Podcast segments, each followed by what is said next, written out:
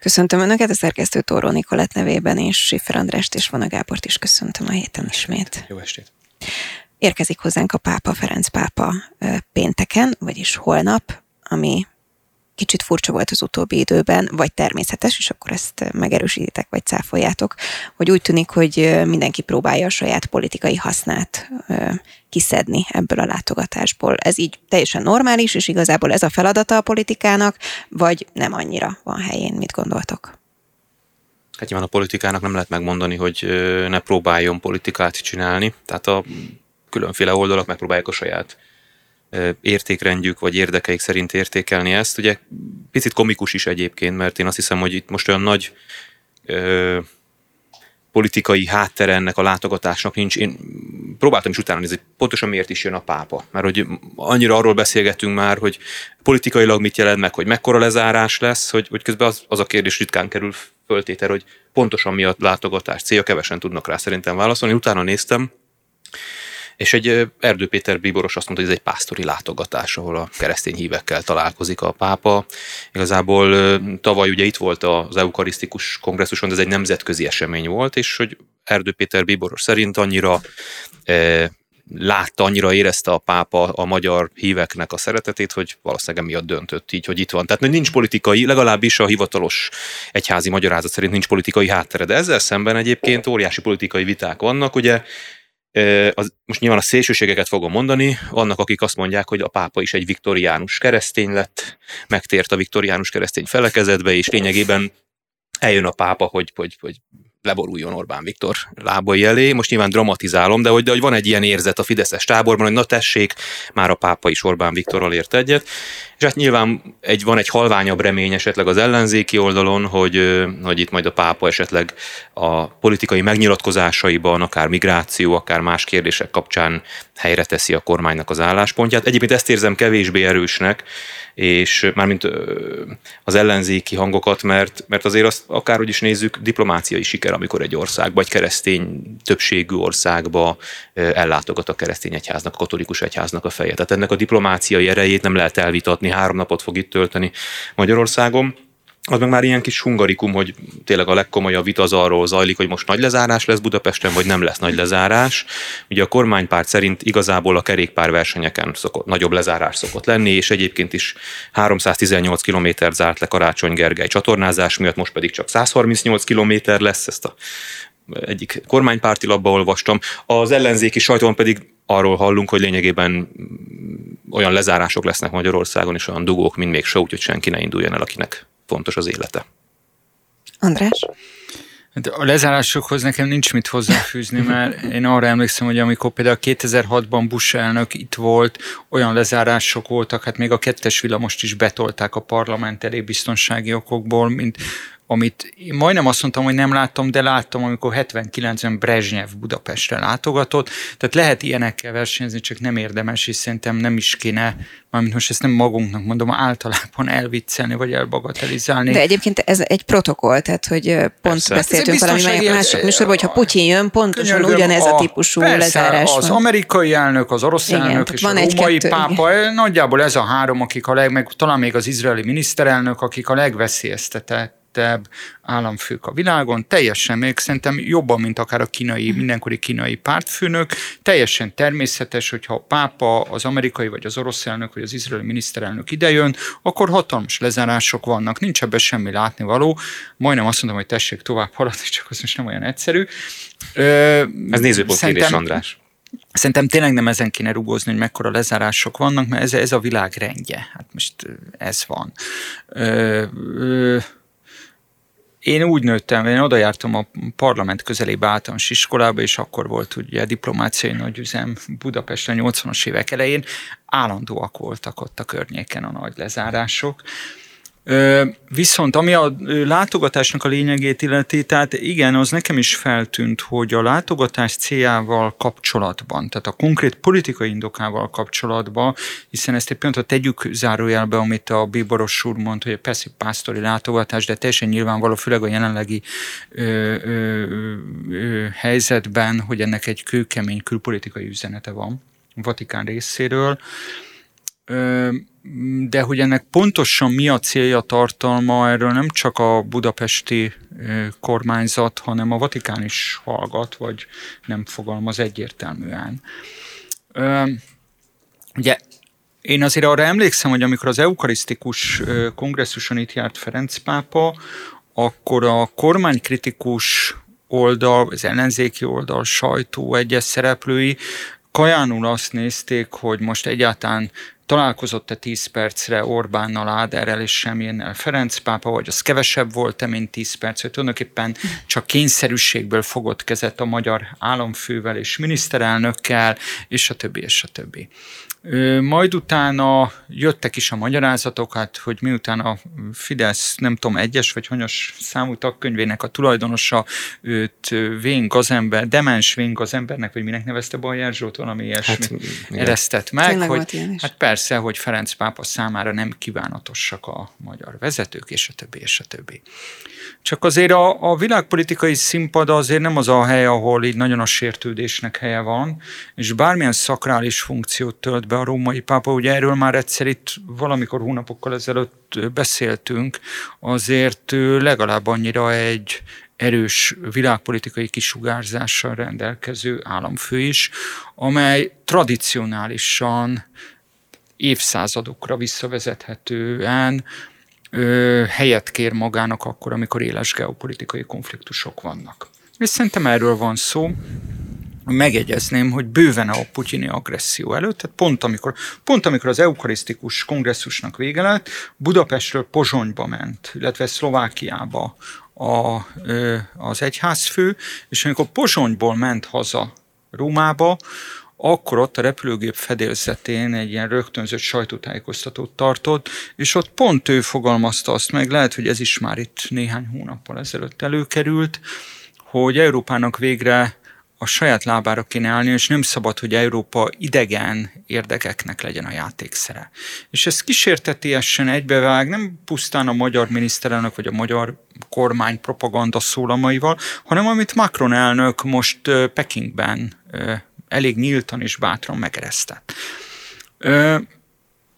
Én azt látom, hogy Ferenc pápa a legkevésbé a magyar aktuál politikai vonalaknak akar megfelelni, és szerintem ez egyszerűen nincsen a horizontján nagyon helyesen és teljesen érthetően, de még csak nem is az aktuális keleti vagy nyugati narratíváknak akar megfelelni. Ferenc pápa járja maga útját, ami részben az egyházi tanításokból következik és levezethető, részben meg abból a, abból a keresztény millióból, ami, ahonnan ő származik, tehát ő nem egyszerűen a római katolikus egyháznak a feje, hanem ő Dél-Amerikában a felszabadítás teológiájához igen közelállóan szocializálódott egyházi személy. Tehát amit ő mond, az ebből a kontextusból nem kiszakítható, és neki a missziója az, hogy ezeket a tanításokat képviselje, és ebből vezesse le az ő álláspontját, illetve a Vatikánnak az álláspontját. És hogyha innen közelítünk, akkor ami a nem a gazdasági és politikát, hanem ami a világpolitikai konfliktusokat illeti, ott egy ponton áll ő nagyon szembe a budapesti kormányzattal, az a migráció kérdése.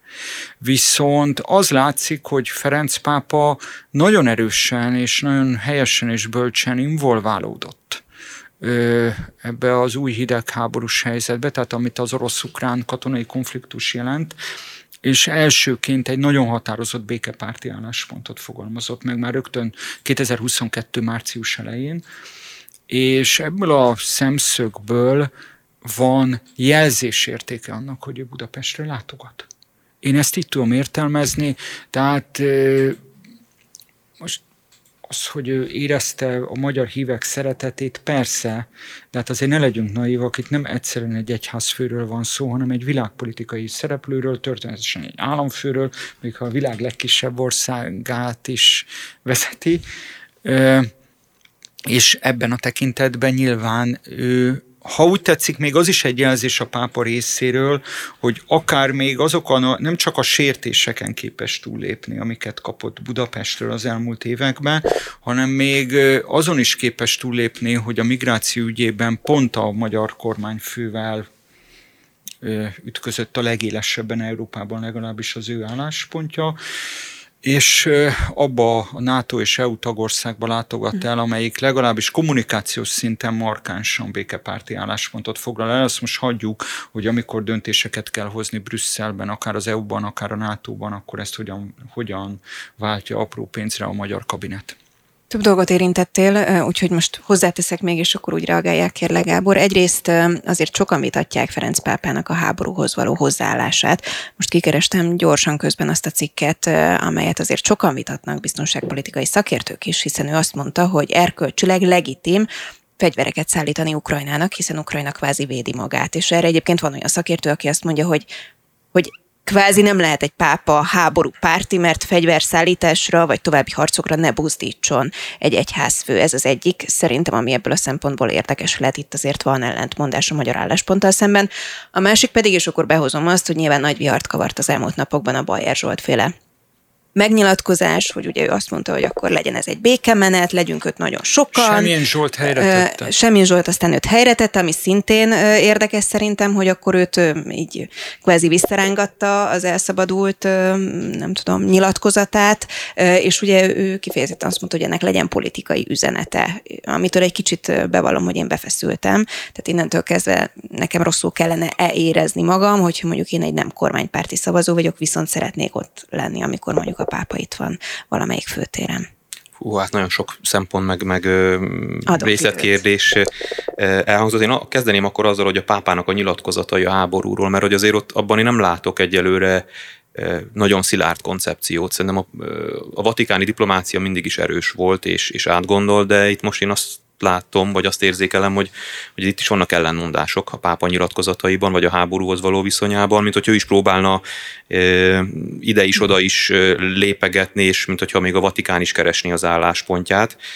E, úgyhogy én Andrásnak azzal a fejt, okfejtésével, hogy itt, itt valamiféle kemény külpolitikai deklarációt jelent ez a látogatás, én azért továbbra is egy kicsit vitatkoznék, vagy kekeckednék. Tudomásom szerint ennek a látogatásnak a ténye már a háború kitörése előtt el volt döntve, tehát hogy nem kapcsolódik a háború kitöréséhez ilyen értelemben. Tehát lehet abban valami, amit Erdő Péter mondott, hogy a pápát megérintette, ő is egy ember, és nyilván a saját nyája, úgymond, az mégiscsak a keresztény világegyház, vagy a katolikus egyház, és, és Magyarországon nem töltött olyan sok időt, az eukarisztikus világkongresszusra te is említetted, hogy igazából egy ilyen villámlátogatás volt, Szóval én el tudom azt képzelni emberi részről, hogy ő, ő, ő, ő érzett valamiféle felelősséget, hogy ha már itt ilyen szeretet fogadta, akkor ő most megadja azt, ami Magyarországnak szerinte jár, és akkor ellátogat ide. Aztán persze belejött a háború, és nyilván innentől kezdve bonyolódnak a dolgok, hogy leszabad-e mondani egy már előre elkezdett látogatást azért, mert esetleg a háború kapcsán más az álláspontja, mint a kormánynak nem is feltétlenül más az álláspontjuk, ugye ez, ezért is mondtam, hogy a, a pápa nyilatkozataiból azért sok mindent ki lehet ragadni, tehát hogyha megnéznénk a háborús nyilatkozatait, akkor lehetne szinte Orbán Viktorhoz hasonló mondatokat is találni ezekben a e, megnyilatkozásokban, de én továbbra is azt érzem, hogy meglátjuk, hogy mit fog mondani. Ugye itt három napig Magyarországon lesz, biztos, hogy lesznek e, bőven megszólalások. Én ha most tippelni kéne, aztán majd pár napon belül kiderül, hogy igazam van-e vagy sem. Én most azt tippelem, hogy nagyon-nagyon kerülni fogja a politikai megnyilatkozásokat a, a, a pápa. A békéről is szerintem öm, általánosságban fog beszélni. Én nem láttam azt a, azt a nyomást rajta, hogy neki most ö, Európa azon politikai vezetőivel, aki az Európai Unió szinterén a legelszigeteltebb, neki most mindenképpen egy ilyen mentő csónakot vagy mentővet kéne dobnia Orbán Viktornak, mert hogy nyilván a kormány megpróbálja ezt így beállítani, hogy hát Orbán Viktor egyáltalán nincs elszigetelve. Hát nem, nem, hogy, nem hogy nincs elszigetelve, maga a pápa jön hozzá egy háromnapos látogatásra. Mm Úgyhogy nem, hogy meglátjuk, ez most egyelőre ez az én hipotézisem, hogy a pápa igazából itt a szegénységről, az elesettek megsegítéséről, tehát a krisztusi tanításról fog inkább beszélni, és nem fog megfelelni sem az egyik, sem a másik oldal politikai elvárásainak. És akkor rátérve a politikai elvárásokra, igen, hát a, a békemenet az kicsit olyan már, hogy úgy, úgy nem tudom hány éve volt az utoljára, utoljára békemenet. András, te vagy az ilyen élő lexikon. Hát a választás, elő, választás okay. előtt Jó, hát az, ö, jó, de azért manapság már a Fidesz tömegeket nem nagyon mer az utcára vinni. És ö, most úgy vannak szerintem vele kicsit, hogy outsourcingolják ezt a tömegrendezvényt a pápa látogatásra. Mm. Ha sokan lesznek, akkor, akkor nem. Ha kevesen lesznek, akkor a pápán voltak kevesen. Ha sokan lesznek, akkor sokan voltak, akik a kormány mellett vonul vonultak ki, tehát hogy biztos, hogy lesz egy ilyen narratíva, vagy legalábbis egy ilyen érzetnek a sugárzása. Persze semmilyen Zsolt most kötelességszerűen megtette ezt a helyreigazítást, de én alapvetően azt gondolom, hogy a fideszes szavazóbázis lelkében azért ez a pápalátogatás mégis egy ilyen egy ilyen nagy kormányzati dzsemborinak ként jelenik meg, ahol összejövünk mi keresztények, itt a, a, a hazaáruló ellenzéktől megtámadva, Európától megtámadva, a világtól megtámadva, de mégiscsak az Isten földi helytart, helytart, helytartójával közösen. Tehát, hogy én azt hiszem, hogy lesz majd ennek egy ilyen aurája, ami nagyon nem kéne szerintem. Tehát, hogy ez szerintem sértő mondjuk például azon ellenzékiekkel szemben, akik, akik mondjuk keresztények, vagy egy, egyszerűen csak kíváncsiak Ferenc pápára, mm. vagy az nélkül, hogy ö, keresztények lennének, egyetértenek Ferenc pápa bizonyos társadalmi meggondolásaival. Szóval szerintem a legjobb az lenne, hogyha kivonnánk ezt a politikai ö, kontextusból, és, és ilyenkor ugye általában mindig ezt az ellenzék szokta kérni, hogy akkor ne, ne politizáljuk, aztán amikor fordul a kocka, akkor az, aki korábban azt mondta, hogy ezt ne tegyük politikai kérdésé, az ugyanúgy politikai kérdésé teszi. Tehát én látom magam előtt, hogyha mondjuk az ellenzék lenne kormányon és Biden látogatás lenne Magyarországon, akkor minden szerep megfordulna, a fideszesek mondanák, hogy az elképesztő, hogy Budapestet így le kell zárni, a kormány, az akkori kormány pedig mondaná, hogy ez igazából csak protokoll. No, lépjünk tovább szerintem. Hát annyi, Vagy még szeretné hozzáfűzni hát, a papalatokat? Röviden. Csak tényszerűség, nem, csak az való igaz, Gábor, hogy már az eukarisztikus kongresszusról távozóban Ferenc pápának volt egy elejtett megjegyzés, hogy ide még vissza fog térni. Ez a megjegyzése legalább annyira emészthetetlen volt a progresszív sajtó számára, mint amit a repülőgép fedélzetén Európa szuverenitásával kapcsolatban megfogalmazott, de ebből még nem következik önmagába az, hogy már a következő évben tényleg ide visszatér. Tehát voltak már pápáktól ilyen kijelentések, hogy valahova még vissza akar menni, vagy el fog jönni, aztán nem került sor. 16. Benedek pápa ő, úgy csinálta végig a pápaságát, hogy egyszer se jött el Magyarországra. Tehát azért ennek a jelentőségét én nem szeretném alábecsülni, mert bármilyen szeretet fogadta őt, elég sűrű a programja, eléggé idős is már, tehát az, hogy ide külön eljön, annélkül, hogy egyébként Szlovákiát, Csehországot, vagy más, egyébként Ausztriát katolikus többségű szomszédos közép-európai országot fölkeresne, azért ezt mindenképpen figyelemre méltó. Az, ez diplomáciai siker, ezt én is elismertem, csak kérdés hogy egy, egy, ez, ez a hívekhez jött, vagy pedig egy politikai de, kiállás? Az, hogy semjén a gyerekkori barátját nyilvánosan órákon belül helyre teszi, baj járt annak annyiban van jelentősége, hogy nyilvánvaló, hogy Magyarországon semmilyen, illetve a KDNP áll a, hogy mondjam, a legbizalmasabb kapcsolatban a klérussal, és ezen keresztül a Vatikánnal. Tehát abba az egészen nyilvánvaló, hogy ha más nem, akkor a nunciatúra részéről volt egy nagyon erőteljes odacsördítés a magyar kabinetnek, hogyha valamit nem szeretne a pápa, illetve a vatikáni diplomácia, hogy ez egy magyar pártpolitikai eseményé degradálódjon. A béke menet, most itt lehet jobbra-balra magyarázni, az egy pártpolitikai esemény, a CÖF az egy ilyen leasingelt szervezete a Fidesznek. Na, ezt biztos, hogy a nunciatúra ettől tehát ott főszökött a vérnyomásra, és semmilyen szerintem ezt a hát nyilván, szándékot persze. közvetítette. De minden, ami egyébként nem közvetlen magyar belpolitikai izmozás, CÖF, békemenet, stb., ott viszont azt fogadjuk el, hogy a pápa egy erőteljes világpolitikai jelzést akar. És a dolog, tehát a eukarisztikus kongresszus végén elejtett megjegyzése, ami még persze fél évvel a háború, tehát a putyini agresszió előtti, és a mostani látogatás üzenete közötti összekötő kapocs, hogy Ferenc pápa a pápaság kezdetétől kezdve egy nagyon erőteljes globalizáció kritikus üzenetet hordoz. És Ferenc pápának ez a globalizáció kritikus üzenete nem most 2023-ban, hanem már 2021 nyarán is, pont a migráció ügyében nem, de csomó minden másban, ha csak kommunikációs szinten is, de egy, egy, együtt hangzást talál, hogy úgy mondjam, a magyar miniszterelnök szólamaival. Én ezt tekintem magyarázatnak, és nyilván az, hogy közben kitört itt Magyarország szomszédságában az egész világ békéjét fenyegető konfliktus, ez azt gondolom, hogy ez katalizálta azt a szándékot, hogy Magyarországra eljöjjön, és még csak annyit az Anikónak válaszolva, hogy én azt nem szeretem, amikor a pápától mindenki így kedvére kiragad egy-egy részletet. Tehát az, hogy ő a fegyverszállításokat erkölcsileg nem ítéli el, az nem áll ellentmondásba azzal, hogy a pápa az el konfliktus első hetétől kezdve tűzszünetet követelt, azt is kilátásba helyezte, hogyha kellő elmegy Moszkvába, elmegy Kievbe. Vagy akár Budapestre. Így van. De most nem akarok ilyen filozófiai jogfejtésekbe belebocsátkozni, csak azt akarom mondani, hogy az, hogy ő nem ítélt el azokat, akik egyébként fegyveresen tá- támogatni kívánják a ö, ö, honvédő ukránokat, az nem áll ellentétben azzal, hogy egyébként pedig ő azonnali tűzszünetet és béketárgyalásokat követel. Ennyiben valóban egy, az egyház főállamfő pozíciója elválik mondjuk bármelyik másik állam miniszterelnökének vagy elnökének a, a pozíciójától nem saját véleményemet, hanem egy másik véleményt hoztam bennél. No, módosítanák a büntető törvénykönyvet, ami szintén nagyon izgalmas lehet.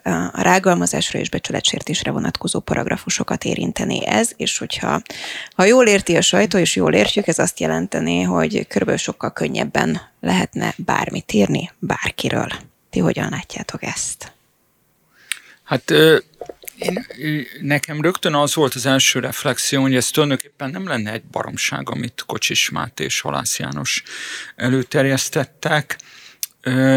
Egy probléma van, hogy amikor az új, PT, a új BTK vitájában, 12-ben én magam fölvetettem, hogy a becsületsértés és a rágalmazás dekriminalizációján el kellene gondolkodni, a Fidesz ezt nem csak, hogy nem, nem hallotta meg, hanem a következő években, mikor a, ez a 12 évi százas már hatályba lépett, még olyan hangok is voltak a Fidesz részéről, hogy ezt tulajdonképpen még szigorítani is lehetne. Volt is olyan jogalkotás részben az alaptörvényben, tehát alkotmánymódosítás részben a polgári törvénykönyvbe, amelyik a szólásszabadsággal hangsúlyosan szegezte szembe a magánszféra szentségét. Fideszes politikusok, köz, fideszes közszereplők előszeretettel éltek egyébként a rágalmazás, becsületsértés eszközével, tehát ezért is egyébként eleve erkölcstelen is a Fidesz részéről ilyet most így előhozni, hiszen Érdekes módon az elmúlt tíz évben ők igen gyakran próbáltak rács mögé juttatni kormánykritikus szereplőket ugyanezzel. De mondom, én alapvetően ezt nem tartom egy marhasságnak, amit Kocsis Mátéék előhoztak. A gond az, hogy előző nap, még ha az nem is büntető ügy, polgári ügy, Donát Anna ugye azzal szerepelt a sajtóba, hogy most már végrehajtást kell kérni a TV2, meg talán az Origo, meg a Ripost ellen, mert hogy azok rágalmazták egy polgári per volt, nem büntető. Aztán most kiderül a Ceglédi Csaba DK-s ügyvédnek a mai posztjából, hogy még csak nem is Donát Anna ügye, hiszen az egy polgári per volt, volt a, az, a motivációja Kocsis Mátéknak, hanem, hanem az, hogy Ceglédiék, hogy én jól emlékszem Ceglédi Csaba a posztjára, a ö, TV2, meg nem tudom ki ellen tettek feljelentést, hogy rágalmazták Ceglédi kollégát, és akkor azzal reagál a Fidesz erre a helyzetre, hogy a Karmelita által abajgatott tévések ellen most büntető eljárás folyik, vagy talán már évbe is jutott, hogy, hogy akkor most gyorsan módosítsuk a büntetőjogi szabályokat, és így mentesüljenek a TV2-s, meg ég tudja milyen ö, ö, ö, ö, kormánypropagandisták. Na most ez Mondom, nem belemenve a dogmatikai mélységébe a Kocsis Máté féle javaslatnak, mert mondom, én ezt nem tartom élből hülyességnek. Pusztán arra szeretnék rámutatni, hogy az elmúlt hónapokban, mióta, mióta zajlik ez a lassan egészen követhetetlen és szánalmas birkózása az Európai Unió és a magyar kormány között jogállamiság ügyébe, ahol alapvetően hajlamos vagyok ma már az Európai Uniót ebbe a küzdelemben jobban elítélni, mert teljesen követhetetlen, hogy éppen mikor mit várnak el, de erről még úgy is fogunk beszélni következő témában.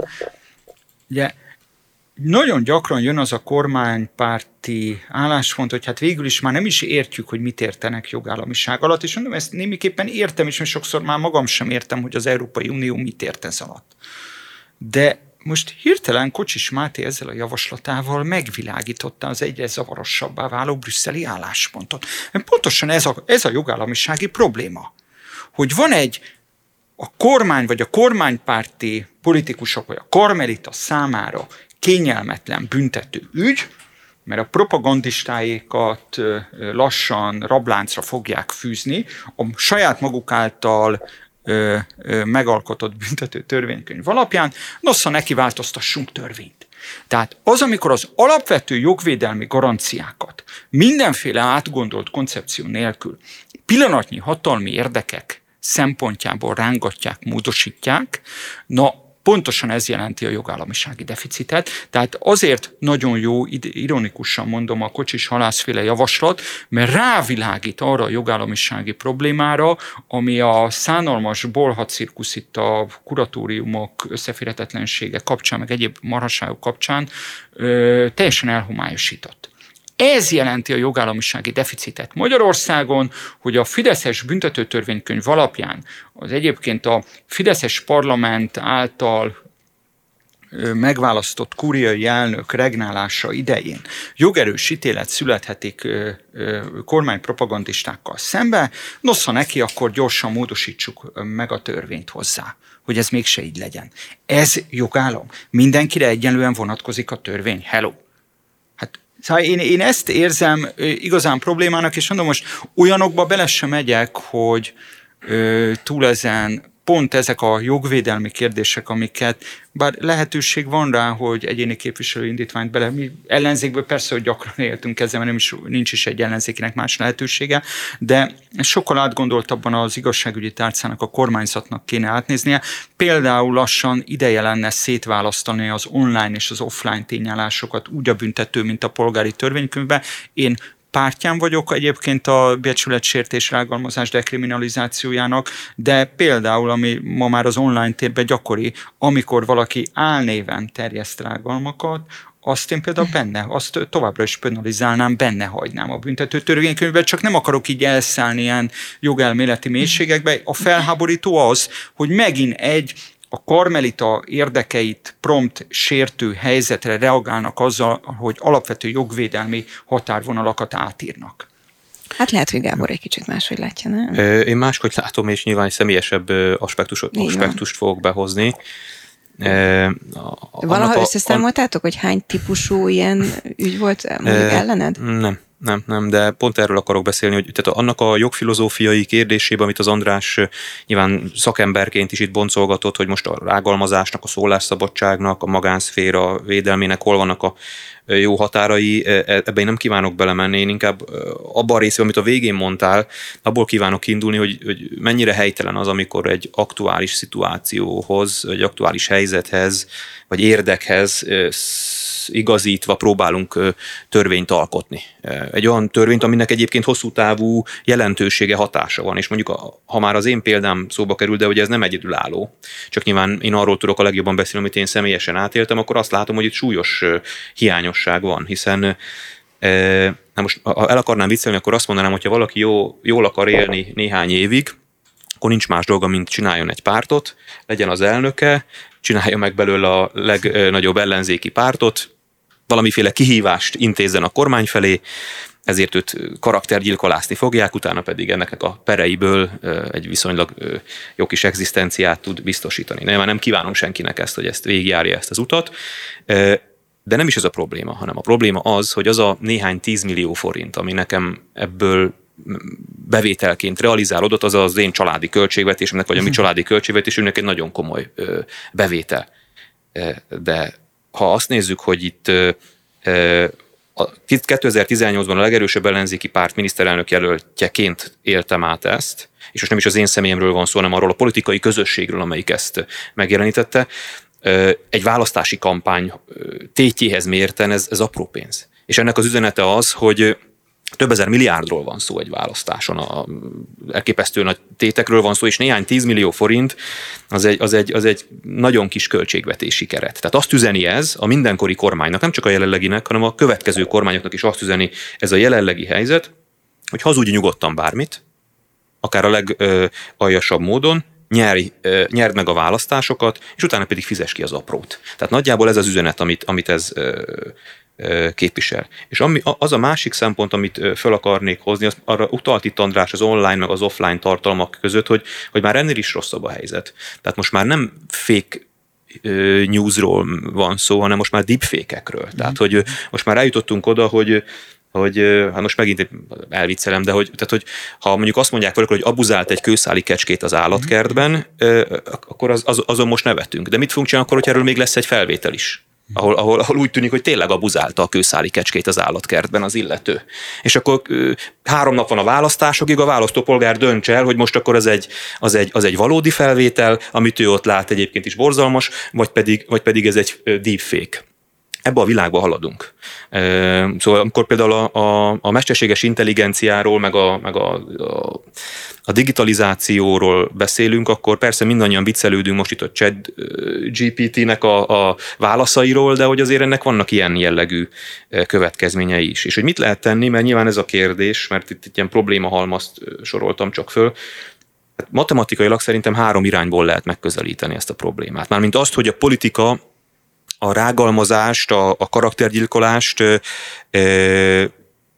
egy, tehát olyan szinten, ami már bőven-bőven túlmegy a politikai vita kultúrát keretein, ne használassa, három irányból lehet megközelíteni. Vagy a politika irányából közelítjük meg, aminek a legkisebb valószínűségét látom, hogy eredményre vezethet, hogy a politikában születik valami olyan jellegű alkú kompromisszum a politikai szereplők között, hogy mik azok a határok, amiket mindenki be kell, hogy tartson, és ezt aztán mindenki be is tartja. Erre a jelenlegi magyar közileti körülmények között kevés lehetőséget látok. A másik, erre van a másik reformkornak egy javaslata, az a média irányából való megközelítés. Ugye a javaslatunk az volt a fékek és ellensúlyok javaslat, ahol a fékek itt nem, a, nem az eredeti szövegkörnyezetét jelenti a kifejezésnek, hanem hogy a fake newsra céloz. Szóval azt javasoltuk, hogy azok a médiumok, amelyek elkövetnek sorozatban bíróság által is, tehát ítéleti szakaszon túljutott és megállapított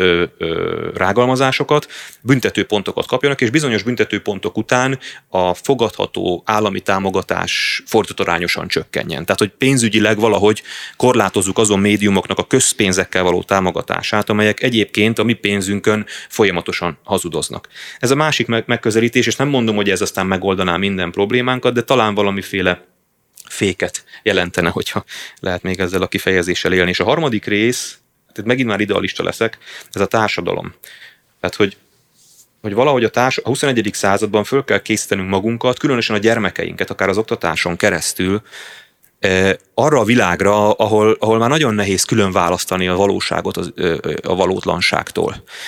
Ezt már a legkisebb kortól kezdve szerintem el kellene kezdeni az iskolákban oktatni, hogy, hogy hogyan lehet a leggyorsabban, a legjobban, a legmegbízhatóbban különbséget tenni. És tudom, hogy itt a, a különféle ilyen hírellenőrző médiumok kapcsán Andrásnak vannak nagyon komoly kritikái, de ettől függetlenül maga az irány, hogy, hogy megpróbáljuk magunkat felvértezni a digitalizáció valóság torzításával szemben, az szerintem egy nagyon fontos dolog, és erről társadalmi szinten is többet kellene beszélnünk, és én, én vállalom, szerintem az oktatásban is helyet és szerepet kellene, hogy kapjon. Körülbelül azt mondjátok igazából, hogy innentől kezdve tét nélkül lehet karaktergyilkolni? Én azt mondom, nem, hogy nem. szerintem itt ott tartunk most, és ez nem jó. Na, én, én azért itt egy picit kénytelen vagyok vitatkozni a Gáborral, mert néhány dolog egymásban van szerintem csúsztatva. Tehát Gábor, amiből te kasszíroztál, azok polgári perek voltak, nem büntető. De ezért mondtam, hogy nem a polgári meg a büntető de nem, ez van, magának az egész... Tudom, hogy nagyon az fontos csak... különbségtétel, mert egyrészt azért a kocsis halászféle javaslat se teljesen dekriminalizálná a becsületsértést és a rágalmazást, tehát eleve kétféle tényállásról beszélünk, és ez egyáltalán nem érinti azt, hogy polgári perben a hazudozó médiummal szemben továbbra is 10 milliókat is lehessen kaszálni. Ez nem érinti. Sőt, én arra szeretem, és egyéb jogági szankciók is vannak. Az első klasszikus szólásszabadság határozatában a Sólyom Bíróság 92-ben mondta azt ki, tette helyre ezt a szankciós hierarchiát, hogy a büntető jog egy ultima ráció a magyar jogrendszerben, egy szankciós zárkő, amit akkor kell felhívni, hogy ha más jogágak eszközrendszere már elégtelen a kivált, kívánt cél kiváltására, tehát ilyen eszköz például a polgárjogi eszköz, a kártérítés, a sérelemdíj. Ilyen eszköz például a második reformkor alapítvány nagyon kiváló javaslat, ez egy közigazgatási, közjogi szankció. És ha se a közigazgatási, illetve közjog, se a polgári jog nem elégséges, akkor lehet és érdemes a büntetőjoghoz nyúlni. Ráadásul más a rágalmazás és más a becsületsértés. A becsületsértést én tényleg dekriminalizálnám, ez nem azt jelenti, hogy a sértegetőt ne büntethetné meg a médiahatóság, ne lehetne például a második reformkor javaslatához hasonló szankciókkal sújtani, és ne lehetne akár milliós kártérítéseket bevasalni. A rágalmazás esetében meg, meg szűkíteném a lehetséges kört, tehát nem tesz jót a véleményszabadságnak, még akkor is, hogyha lakály médiában ról beszélünk ebben az esetben, de hazudozik alkalmasint teljesen más ö, ö, mediatizált szereplő is, nem csak a kormánypártiak. Ugye engem sértett becsületembe már ellenzéki firkász nem annyira régen, fő sem merült, hogy én most ezért becsületsértés miatt feljelentést tegyek, jól lehet, lehet volna rá lehetősége azt szeretném mondani, hogy ráadásul a kocsis halász javaslatban, ami szűkítés van, hogy leszűkíti a büntetőjogi szankciót arra az esetre, amikor nyílegyenesen, most nem pontosan idézem a törvényjavaslat szövegét, a másik, a sírelmet szenvedett személy emberi méltóságát veszi célba, azt akarja megsemmisíteni, ebbe a javaslatba sajnos bőven belefér az, amit mondjuk veled csinált a lakálymédia annak idején. Tehát, hogyha a parlament elfogadja a kocsis, nyilván el fogja fogadni a kocsis halászféle javaslatot, az, amit veled művelt a riposzt, az origó, meg ez a többi propaganda nyúlvány, az továbbra is egyébként büntethető lenne. András, én nem a kocsis halászjavaslatról beszélek, hanem arról, amit te is felvetettél, hogy, hogy itt ideiglenes érdekek alapján nem, hát hozzányúlunk egy problémához, én, miközben a probléma valójában nem az, erős, ami feltétlenül, amivel azt mondom, hogy az itt, foglalkozik. Itt, itt válaszuk külön egyrészt a jogági szankciókat, másrészt a becsületsértés és a rágalmazás is két ö, különböző tényállás, és Ettől teljesen függetlenül, hogy magának a javaslatnak a tartalmával egyetértünk, nem értünk egyet, az rendkívül aggasztó, hogy Magyarországon most már a NER 13. évében is szakadatlan az a késztetése a törvényhozásnak, hogy pillanatnyi hatalmi érdekek alapján rángassák a jogállam, jogvédelmi biztosítékokat Magyarországon. Segítsetek érteni kérlek, akkor még röviden, és aztán leszállok erről a témáról, ígérem, hogy ha mondjuk politikai karaktergyilkosságokról beszélünk, akkor eddig is nekem úgy tűnt, hogy az a fő probléma, hogy valaki mond valamit, ami elterjed, amivel kvázi ki lehet csinálni valakit, hogyha fogalmazhatok így, és mire ő tudja bizonyítani az igazát, addigra már igazából tök mindegy, mert az a politikai vonat, vagy az a lehetőség, az elment, túlhaladt. Ez most mennyiben erősebb, vagy másabb? Hát nem tudom, hogy az erősebb vagy másabb kategóriában tudom-e értelmezni, inkább azt mondom, ugyanolyan, uh-huh. mint volt. És, és én csak amire fel akartam hívni a figyelmet, az az, hogy, hogy ami velem történt, és ami más politikusokkal is megtörtént, az meg fog történni újra és újra. Ugyanis igazából is itt a, ezeknek a kártérítési pereknek a, a, a szempontjában mondtam azt, az, amit ki kell fizetniük ezeknek a médiumoknak, az ahhoz a téthez képest, amit, amit a karaktergyilkolászás közben tehát a karaktergyilkolászás tétje sokkal-sokkal nagyobb, mint a szankciója. Ezt akartam csak ebből az egészből kihozni, és nem tudom, hogy ezen hogy lehet változtatni. Nem is ismerem annál se, hogy jobban ismeri ez ügyben a nemzetközi példákat is. Én csak azt látom, hogy jelen pillanatban az az üzenet, hogy ezt nyugodtan meg lehet csinálni máskor, sőt, ennél sokkal durvábban is meg lehet majd csinálni, mert hogy általában ezek a folyamatok olyanok, hogy hogyha egyszer valami elindul, akkor ez egy ilyen lefelé tartó spirálként egyre durvább, egyre kíméletlenebb, a válasz is egyre durvább és egyre kíméletlenebb, és mindaddig tart, amíg el nem ütközünk egy olyan falig, ami mindenkit megállásra nem kényszerít. Csak kérdés, hogy ez a fal egyáltalán létezik-e, vagy ö, akarjuk-e, hogy ezt megvárni. Gábor, következő a probléma. Tehát miután abban megegyezhetünk, hogy ez ugye a kártérítési pereket kártérítési szankciókat, sérelemdíjat és a többi, tehát a polgárjogi részét egyáltalán nem érinti ez a javaslat. De nem is erről a javaslatról Világos, de a javaslatot a kiinduló pont, tehát Igen, magában az, hogy most nézzük meg a büntetőjogi útvonalat. Mondjuk a nap végén, lásd Ceglédi kollégának az esetét, az történik, hogy egy propagandistát origónál, riposztnál felfüggesztett börtönbüntetésre ítélnek. Hogy ki kell fizetnie nem több tízmilliót, pár százezer forintot pénzbüntetésként. Most abban szerintem megegyezhetünk, hogy azért az az Orbán igazság a nerem belül hibátlanul érvényesül, hogy senkit nem hagynak az útszélén. Biztos lehetsz abba, hogyha a hatalom ö, ö, tolforgatóiról, propagandistáiról van szó, akkor oké, okay, kap egy felfüggesztetet, ki kell fizetni pár százezer forintot, de gondoskodnak arról, hogy ő, akit a csatában sebesülés szerzett, azért ne, ne, ne, ne maradjon az útszélén. A probléma az, hogy ezek a büntetőjogi szankciók végképp nem a hatalom oldalán fájnak, hanem azt, hogyha ilyen tág a rágalmazás és a becsületsértésnek a büntetőjogi fenyegetettsége, ez pont az ellenzéki sajtónál, vagy pont az ellenzéki megmondó embereknél ö, facebookolók, blogolók, stb. fog fájni, akik nem élvezik az Orbáni védőhálót, de alkalmasint ők írnak valamit, ami mondjuk fáj a hatalomnak, följelentik őket, mert azért a fideszesek nem voltak az elmúlt tíz évben szemérmesek, és ők is jelentgettek föl. Hát, ö, nekem is volt ügyfelem, akit helyi konfliktus, megyeszékhelyen, de a Fideszes bizony följelentette egy helyi portálnak a ö, vezetőjét, de ebbe ők se voltak szemérmesek, csak az ellenzéki helyi tolforgatónak Orbán Viktor nem fog védőhálót nyújtani.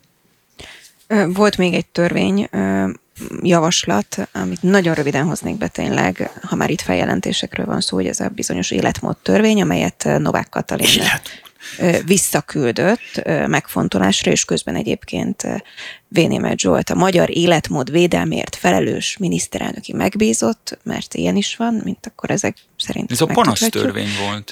Hát, hogy anonim bejelentéseket lehet Igen. tenni, ugye, hogyha valaki a magyar életmód megsértője, vagyis mondjuk gyakorlatilag a szivárvány családok ellen, ami szerintem sokak. Ez nem igaz. Nál. Na, akkor mi az nem igaz, igaz, és mi a nem igaz, és Novák Katalin miért küldte vissza? Tehát eleve ez az egész történet, ez beleillik ebbe az iszabirkózásba, amit az Európai Bizottság és a magyar kormány folytat. Tehát amikor kiderült novemberben, hogy nem elég az, amit teljesített addig a magyar kormány, hanem többféle ilyen mérföldkövet, meg a jóisten tudja, milyen nyavaját kell még teljesíteni a magyar jogalkotásnak, akkor kitalálták, hogy a 13-as panasztörvény, ami szintén uniós elvárásoknak felel meg, nem elég, mert, mert ezt bővíteni kell ha a törvényjavaslat szövegét megnézzük, annak a 80%-áról leri, hogyha valaki legalább, nem tudom, középfokon beszéli a magyart, hogy ez tört magyarsággal van írva, ez gyakorlatilag egy fordítógéppel tették át az angol szöveget magyarra. Úgy baromság az egész, ahogy van már, mint ahogy az uniós diktátumra mondom, mert a hatályos panasztörvény bőven elégséges, a Unió alantas szándékairól mi sem árulkodik jobban, miközben nagyon szépen leírják azt, hogyha te munkahelyen bejelentéseket teszel, akkor milyen helyzetekben élvezel védelmet, ez tök jó, csak az a gond, hogy az Unió valamiért ezeket a, ezt a nagyon sziklaszilárd biztonsági garanciát nem követeli meg akkor, hogyha valaki nem anonim feljelentést tesz, bejelentést tesz, hanem mondjuk sztrájkot szervez, vagy sztrájkban vesz hmm. részt főként, hogyha kikölcsönzött munkavállaló az illető, akkor ez indokolás nélkül el is lehet bocsátani. Valahogy a centrum országok nagyvállalatainak a fogságában lévő brüsszeli bizottság erre kevésbé hárklis. Most én eleve azért utáltam ezt az egész brüsszeli diktátumot, mert megint egy, egy remek példája annak, hogy ami lehet, hogy nagyon jól működik Németországban, Hollandiában, az a magyar társadalmi kultúrában egy egészen más színezetet kap, független attól, hogy éppen milyen parlamenti többség van a budapesti parlamentben. Tehát Magyarországon szerintem tovább fejleszteni a névtelen feljelentések kultúráját nem szül jó vért.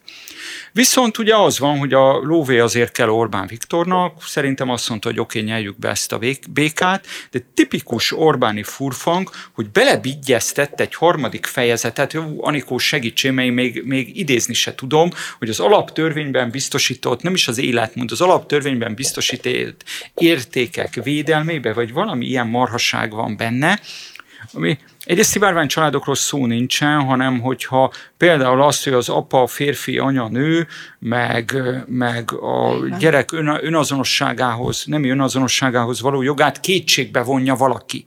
Könyörgöm, ebből a tényállásból nem következik az, hogyha egy azonos nemű pár nevel egy gyereket, akkor azt föl, föl lehet ennek alapján jelenteni. De miért nem, hogyha az apa férfi, az anya nő, és mondjuk két férfi nevel egy gyermeket? Az még nem jelenti a kétségbevonását annak, ami az alaptörvényben van.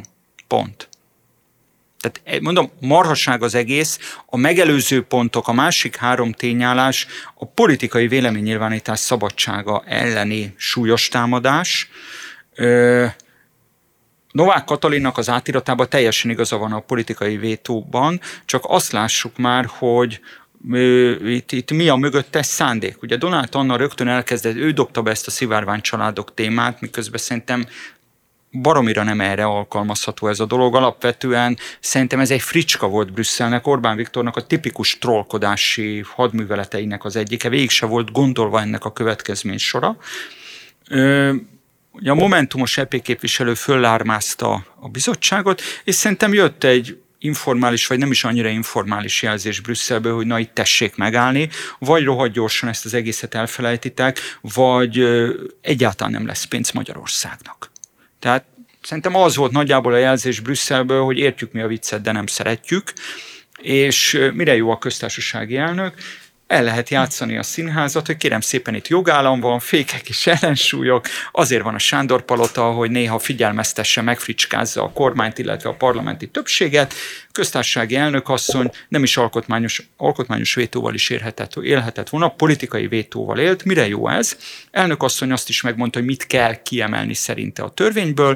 A jövő héten vagy két hét múlva ezt már simán a parlament elfogadja a harmadik fejezet nélkül. Mindenki jól jár, Orbán Viktor eljátszotta a Báb színházát, hogy itt egy működő jogállam van, teljesítették a brüsszeli diktátumot, most már várja az utalást. Szerintem e- erről szólt ez az egész színház. Így vélete és színjátszás volt Brüsszelnek? Hát én is csak ennyit tudok hozzáfűzni, hogy két szempontot csak, hogy egyébként a magyar életmódtól nem lett volna túlzottan idegen, hogyha a feljelentés lehetőségét bővítjük. Ez a gonoszabb megjegyzésem. A másik meg, hogy, hogy egyetértek Andrással, hogy ez Novák Katalin számára egy hivatkozási alap lesz a jövőben. Ugye a, a köztársasági elnök és a kormány közötti viszony. Meg Orbán Viktor Meg Orbán Viktor számára is így van. Tehát oda-vissza tudnak hivatkozni arra, hogy itt valójában nincs olyan szoros, szoros kapcsolat és, és hierarchia, mint azt az ellenzék állítja. No, akkor kezdjünk bele még a rádióadásban röviden a Karmelita körüli kordonbontásos témába, és aztán majd folytatjuk a YouTube-on. Nem tudom, melyik kötök szeretné a, a véleményét elmondani először ezzel kapcsolatban. Többször volt szó róla, de most azért mégis más attól függ, mi a kérdés, hogy a melyik, melyik részével hát kapcsolatban, mert ez sok, sok, sok kérdés fölvet. Jogosan, nem jogosan, hmm. egyáltalán ez a cselekmény, ez, ez politikailag helyén való, vagy sem. Hát az, hogy a rendőrség jogosan lépett fel, lépette fel, azt én nem tudom meg, megmondani, ezt majd az András megválaszolja.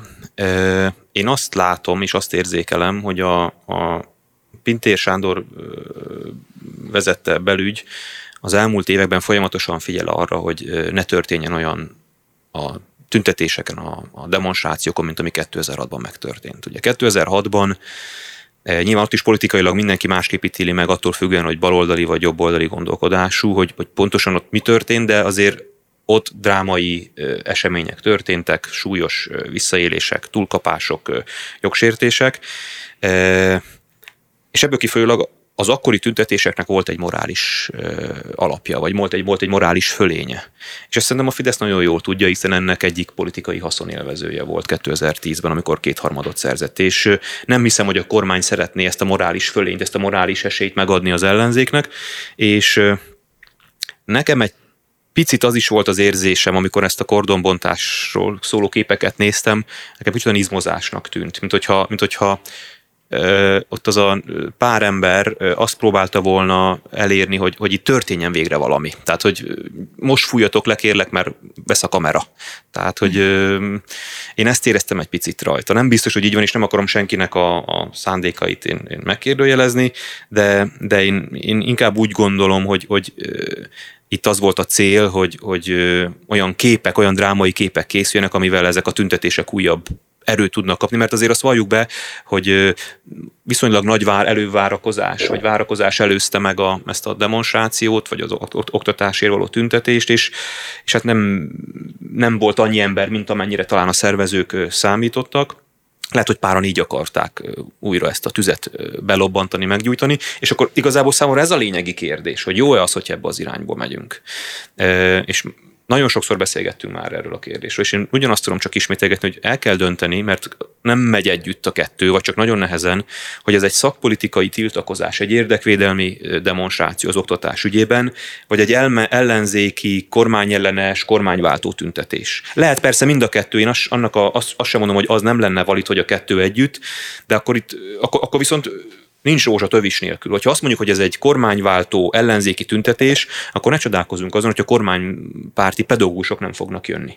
Ha azt mondjuk, hogy ez egy szakpolitikai tiltakozás, annak is van korlátozó ereje, akkor meg nyilván a, az ellenzéki tűzoltó nem érzi magáénak. Tehát én értem azt a dilemmát, amiben a tüntetések szembenéznek, de én azt hiszem, hogy az, ami most a kordom körül történt, az már azt a kérdést veti föl, hogy ezzel egyáltalán az ellenzéki pedagógus tud-e azonosulni. Tehát, hogy most, most már... Egyáltalán a, pedagógus Igen, tehát, hogy, hogy én nem tudom, hogy ennek azok, akik tényleg őszintén az oktatás ügyéért állnak ki, vagy álltak ki, mennyire örültek, én azt gyanítom, hogy nem nagyon. Most Siffer Andrásnak engedem, hogy reagáljon a YouTube-on a rádióhallgatóknak. Köszönjük szépen a figyelmet, ez volt a mai benfentesek, és akkor a YouTube-on folytatjuk, úgyhogy hagyom is, hogy reagáljon András Mi a gyorsan elvárható, elvarható kérdés számomra, amit a bevezetődbe föltettél, tehát a rendőri fellépés jogszerűsége, szóval azt én is meg tudom erősíteni, hogy Pinter Sándor belügyminiszter az utóbbi 13 évben nyilván nem minden Orbáni elvárástól függetlenül, mármint hogy a diszonancia 2006 ősze és a mai rendőri intézkedések között sértetlen legyen, példamutatóan menedzseli a rendőrséget tüntetési helyzetekben. Néha olyan értelemben túl is szalad, hogy amikor az SZFE tüntetés volt pont a Covid valami szünetében, azt hiszem 21 nyara talán, vagy 20 nyara, már nem emlékszem, összefolynak az évek, úgy vonultak föl, hogy még a közelben nem is volt rendőr, ami nem is szabályos, mert neki dolga az is, hogy biztosítsa a tüntetést. Volt olyan jelenet, amikor a parlamentnél szabályosan köpködték a rendőröket, és a rendőrök mozdulatlanul álltak ott.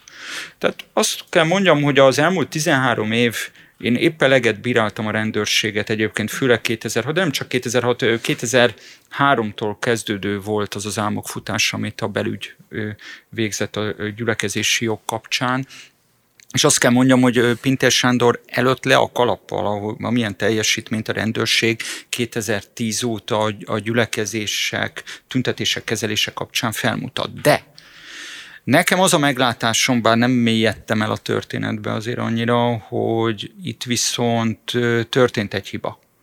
Tehát azt nem nagyon látom igazolhatónak, hogy egy ilyen, és akkor itt már rá is fordulunk persze a, a, a dolognak a politikai tartalmára, hogy egy ilyen, ha meglehetősen csekély létszámú és nem túl fenyegető fellépésnél mi a nyavajáért kell könyvgázt használni. Tehát a ö, ö, 94 évi 34-es törvényt, a rendőrségi törvénynek az arányossági zsinórmértékének azt gondolom, hogy ez a könyvgáz használat, ez vélhetően nem felelt meg. Tehát ebben a ö, ö, ö, rendőrség most hibázott, túlszaladt, ez az én megítélésem szerint így messziről mindenképpen egy aránytalan intézkedés volt. De itt a, hogy mondjam, az ilyen rendészeti jogi részét nagyjából le is zárhatjuk a kérdésnek. Ugye én korábban már a kordonozás kapcsán elmondtam azt, hogy Egyrészt ugye a jogi státuszát illetően ez egy építési kordon, a, a 2007-es az nem építési kordon volt. Jegyzem meg, én 2007-ben is elítéltem Orbánékat, hogy parlamenti képviselő létére. Én szerintem egy parlamenti képviselő ne bontson kordont. Se 2007-ben, se 2023-ban. Tehát elég szánalmas azt látni, hogy egy kormányra törekvő, akár Orbán Viktornak, akár Jánbor Andrásnak hívják, az nekiállott feszülni rendőrökkel, meg, meg kordonokkal és a többi. De ez lehet, hogy az én egyéni szociális problémám. Az igazi probléma viszont a következő. A, a, az a közoktatás ügye. A, most a státusz törvényel kapcsolatban egy, nem is azt mondom, hogy intézkedés, egy irányjal kapcsolatban van a, majdnem azt mondtam, hogy szaktárcának, de ilyen nincsen, tehát a belügynek némi igazsága, ez a, telje, ez a, a teljesítményértékelés, tehát az szerintem viszonylag nehezen vitatható, hogy a pedagógusok bérezésénél valamilyen teljesítményelvet időszerű lenne bevezetni. Viszont innentől kezdve az, hogy szánalmas ébérért vannak foglalkoztatva Magyarországon a pedagógusok, egy drasztikus béremelés helyett csak a terheiket növelik, időbeli leterheltségre, vezényelhetőségre és a többire gondolok. Ez nem csak, hogy megengedhetetlen, de ez az ország jövője szempontjából egy elképesztő felelőtlenség és rövidlátás az egész kormány részéről. Pusztán azért, mert a Karmelita megmérte, hogy egyébként a pedagógus tiltakozások nem élveznek bizalmat, innentől kezdve a rendőrminisztérium azt csinál a pedagógusokkal, amit akar. Ez, ez beláthatatlan károkat okoz Magyarországnak, amit a kabinet jelen pillanatban álmok fut közoktatás politika címén. Tehát ezt csak arra akarom fölfűzni, hogy a szakszervezetek eredeti követelései, tiltakozásai tekintetében döntő mértékben nagy igazságuk van, és mindenki másnak is jó oka lenne velük szolidarizálni. Én ugyanebben a műsorban elmondtam azt is, hogy most túl azon, ami szűken vett oktatáspolitikai krízis ma Magyarországon, mert bátran beszéltünk egy rendszer szintű oktatáspolitikai krízisről, az, ahogyan a közalkalmazotti védelmet szét akarja verni Orbán Viktor 2010 óta biztos, de szerintem már az első kormányzása idején is tette erre kísérletet, ahogyan a sztrájkjogot gyakorlatilag fel akarja számolni Magyarországon, ez bőven túlmutat a pedagógus társadalmon, és igen, a tűzoltónak, a mezőgazdasági dolgozónak, az építőmunkásnak, mindenkinek jó oka lenne kiállni a pedagógusok mellett mert, mert hogy az ő bőrükre is megy a játék, nem csak azért, hogy a közoktatás hogyan zül, ugyanúgy, hogy a közegészségügyet tudatosan hogyan zülleszti le a magyar kormány. De hogy ez a történet, ez a hétfői ülősztrájkos, kordonbontásos idiótaság, ez nem erről szólt. Ennek a célja nem az volt, hogy ne legyenek ébéren, nem csak, hogy ébéren tartva, de még agyon is terhelve a pedagógusok, nem arról szólt, hogy megvédjük a munkások, a dolgozók sztrájkjogát, nem arról szólt, hogy a közalkalmazotti státusz nem engedjük szétverni Magyarországon, ez a történet arról szólt, hogy végre legyenek olyan klasszikust fogok idézni, nem kell kisípolni, kurva jó képek, ahol a rendőr veri a magyart, ahol vér folyik, ahol a rendőr, rendőr megveri a magyar parlamenti képviselőt. Erre ment ki a játék, beszéljünk már világosan. Akik ott tolultak, azokat nem az érdekli, hogy a magyar iskola rendszer milyen gyalázatos állapotban van, hogy ez a szélsőjobboldali neoliberális kormány hogyan szünteti meg a sztrájkjogot, hogyan teszi védtelenné a magyar melóst. Nem arról szólt ez a tiltakozás, hogy megvédjük a közalkalmazotti státuszt, ez arról szólt, hogy legyenek kurva jó képek a világ sajtóban, gondolom a CNN meg ezeken a helyeken, gondolom a tengeren túli tanulmányutakon ehhez is kaptak felkészítést, hogy hogyan lehet magamat megveretni rendőrökkel, hogyan lehet előállítani olyan jeleneteket, ahol a rendőr elveri az ellenzéki képviselőt. Na most ezzel a legnagyobb kárt nem maguknak is teszik, meg az ellenzéki pártoknak, vagy ha úgy tetszik, a kormányváltás esélyének is, ez a választópolgár, ez volt nekem az első megjegyzésem, bár ugye ez Orbán megkoronázását nem akadályozta meg 2007 és 10 között. Alapvetően nem szereti szerintem, hogyha egy hatalomra igyekvő képviselő szánalmas helyzetbe kerül, de a legnagyobb kárt a pedagógusok, illetve a pedagógusok tiltakozásán túlmutatóan a magyar munkások védelmének teszi ez a ö, ö, szánalmas ö, ö, ö, jelenetsor, ami a Karmelita előtt volt, és ami most már rendre megtörténik a Karmelita kordonainál. Ö, az azért, azt azért hozzáteszem, hogy tényleg nem látom be, mert pillanatnyilag ez jó ötletnek látszik Rogán Antal részéről, hogy szánalmas környezetbe tegye be az egész tiltakozást, meg ellenzéki képviselők egy részét, mert azért nem a teljes ellenzéki felhozatal volt ott, de én tudom, hogy a nagyvonalúság soha nem volt az Orbán kabinetnek a sajátja, de most komolyan miért kell építési kordonok mögé bújni? Egyrészt van törvényi lehetőség arra, hogy személylétesítmény biztosítási intézkedés címén a miniszterelnöki rezidencia közvetlen környezetét lezárják egy. Kettő, miért kell 0-24-be kordonok mögé rakni azt a területet, amikor ha a kormányülés zavartalan megközelítését akarják biztosítani, kordonok nélkül a készenlétisek is eltakarhatják Gulyás Gergőt meg a többit, nem fér oda a momentumos, a megafon telefonjával, stb. Tehát, hogyha ez a cél, sokkal enyhébb eszközökkel is ezt meg lehet oldani, de megint az van, hogy mind a két oldalnak, ezeknek a, a tüntető vagy ellenzéki képviselőknek is, meg a kormánynak is más és másokból a színház volt a céljuk. Egy utolsó megjegyzés, hogy általában azok a fotók, ez így volt 68-ban is, így volt 56-ban is, ami azt mutatják, hogy ott van a a karhatalom, és velük szemben pedig az állampolgári tiltakozó vagy az ellenzéki aktivista, azok általában nagyon népszerűek szoktak lenni, mert a tiltakozónak a hősiességét mutatják a hatalomban. Ehhez képest most az egyik leg, legnagyobb karriert befutott fotó nem az Origótól, vagy a Lakály médiától, a Telexen, ahogy a Pécsi, de AKG-ba járó diáklány eltorzult arccal üvölt a megafonba, mellette a budai hegyvidéki urigyerek álközgazdász parlamenti képviselő áll szembe az egyszerű kisrendőrrel. És hogy mondjam, ez a telexes felvétel finoman szólva nem az állampolgári hősiességről szól. Gábor, végszóra. Hát a politikába a hitelességhez kell áldozat és nyilván ezt próbálták imitálni ott néhányan, hogy, hogy áldozatot hoznak. Aztán nyilván ez egy megint egy más különadást érdemelne, hogy mi minősül a politikában valóban áldozatnak, amit az ember azért hoz, hogy bizonyítsa az adott ügy iránti elkötelezettségét, vagy egy mentelmi joggal a birtokomban kicsit ott dulakodok a rendőrökkel, az, az áldozatnak minősül-e. De ugye abban a, az a, azzal a problémával szembesülünk, hogy a politikai ellenzéki pártoknak, vagy az ellenzéki pártoknak nincs meg a megfelelő társadalmi hitele az el, a választások óta ahhoz, hogy, hogy önálló módon megjelenjenek, ezért kénytelenek úgymond rátelepedni ügyekre. Tehát ők is foglalkoztatnának az oktatással, nem biztos, hogy ott kellett volna és úgy. A másik oldalról viszont az érdekvédelmi szervezeteknek meg nincs meg az a szervezettsége, hogy teljes mértékben lemondjanak a politika támogatásáról. Szóval e, e, van, van, egy, van, egy, mindkét oldalról van egy sebzettség, egy gyengeség, sem az ellenzék nem tud megfelelő módon felépni, sem az érdekvédelmi szervezetek. De én, én sem ezt akarnám tovább boncolni, hanem hogyha még zárszóba belefér, akkor a, az oktatásról egy pár mondatot, mert nyilván az András is indulatba jött itt, hogy miért nem az oktatásról szól. Engem is nagyon e, zavar ez az egész, mert hogy az oktatásról meg olyan nagyon sokat kellene beszélni, és, és a, szerintem az Orbán kormány top 5 bűne között lesz majd 50 év múlva az, amit az oktatással teszünk. Az, hogy jelen pillanatban a nato vagy most nyilván az oktatáspolitikát multinacionális, a multinacionális tőke írja. Igen. Tehát nincs, nincs szükség, tehát itt igazából az oktatási tárca az nem véletlenül szűnt meg, nincs rá szükség.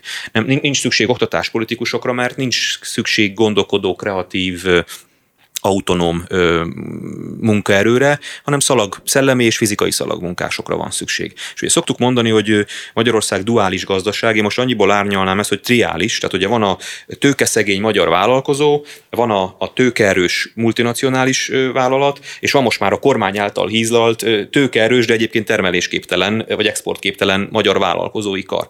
A hármat az köti össze, ezt a három világot, hogy senkinek hogy a, a magyar vállalkozó nem tud, mert nincs hozzá pénze, hogy képzett munkaerőt alkalmazzon, a másik kettőnek meg nincs szüksége képzett munkaerőre. Tehát a gazdasági szereplők részéről előállt egy olyan helyzet, hogy a gazdasági szereplőknek nincs igénye arra, hogy az oktatáspolitikánk változzon.